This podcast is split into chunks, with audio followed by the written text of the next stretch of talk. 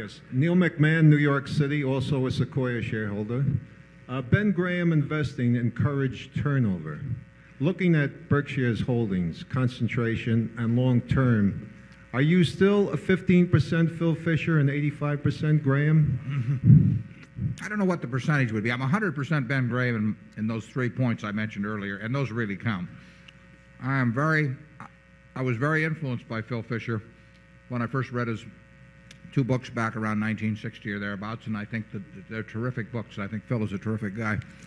Um, so I think I probably gave that percentage to, I think I first used it in Forbes one time when Jim Michaels wrote me, and I, I think I, you know, it was one of those things I just named a number. But I, I think it, I, I think I'd rather think of myself as being a sort of 100% Ben Graham and 100% Phil Fisher in, in the points where they don't, uh, and they really don't contradict each other. It, it's just that they had a vastly different emphasis. Uh, ben would not have disagreed with the proposition that if you can find a business with a high rate of return on capital that can keep using more capital on that, that that's the best business in the world. And of course, he made it, most of his money out of GEICO, which was precisely that sort of business. So he recognized it. It's just that he felt that the other system of buying things that were statistically very cheap and buying a large number of them uh, was an easier policy to apply and one that was a little more teachable. He would have felt that he would have felt that Phil Fisher's approach was less teachable than his, but his had a more limited value because it was not it was not workable with lar really large sums of money. At Graham Newman Corp, Graham Newman Corp was a closed-end fund. It was, it was technically an open-end fund, but it had $6 million of, of net worth. And, and Newman and Graham, the partnership that was affiliated with it, had 6 million. So you had a, you had a total pool of 12 million.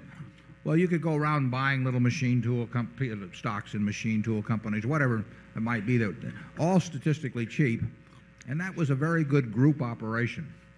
Uh, and he had to, you have, if you own a lousy business, you have to sell it at, at some point. I mean, if you own a group of lousy businesses, you better hope some of them get taken over or something happens. You need turnover.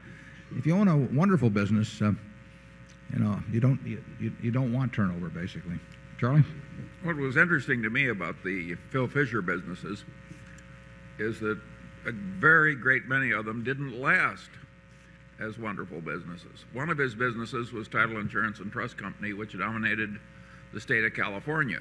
It had the biggest title plant, which was maintained by hand, and it had great fiscal solvency and integrity and so forth. It just dominated a lucrative field.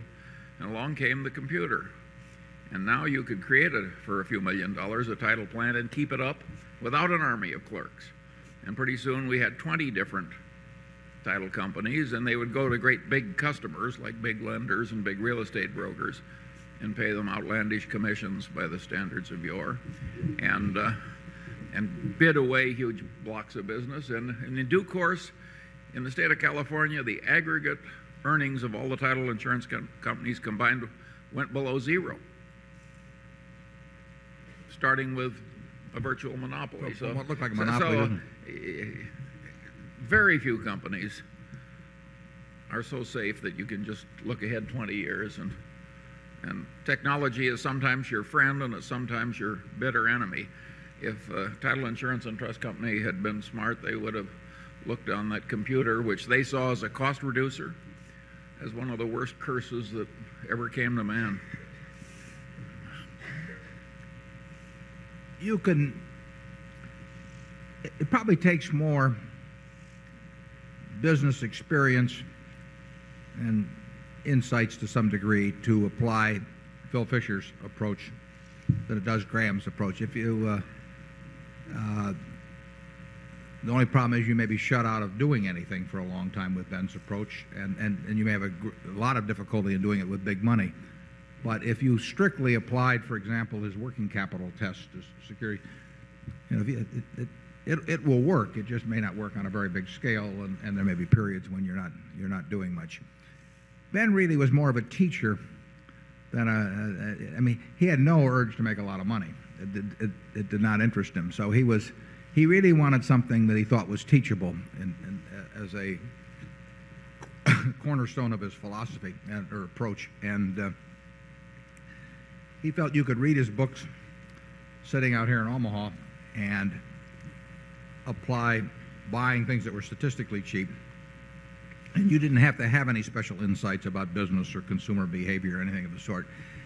Uh, and I don't think there's any question about that being true, but I also don't think you can, you can manage lots of money uh, in accord with it.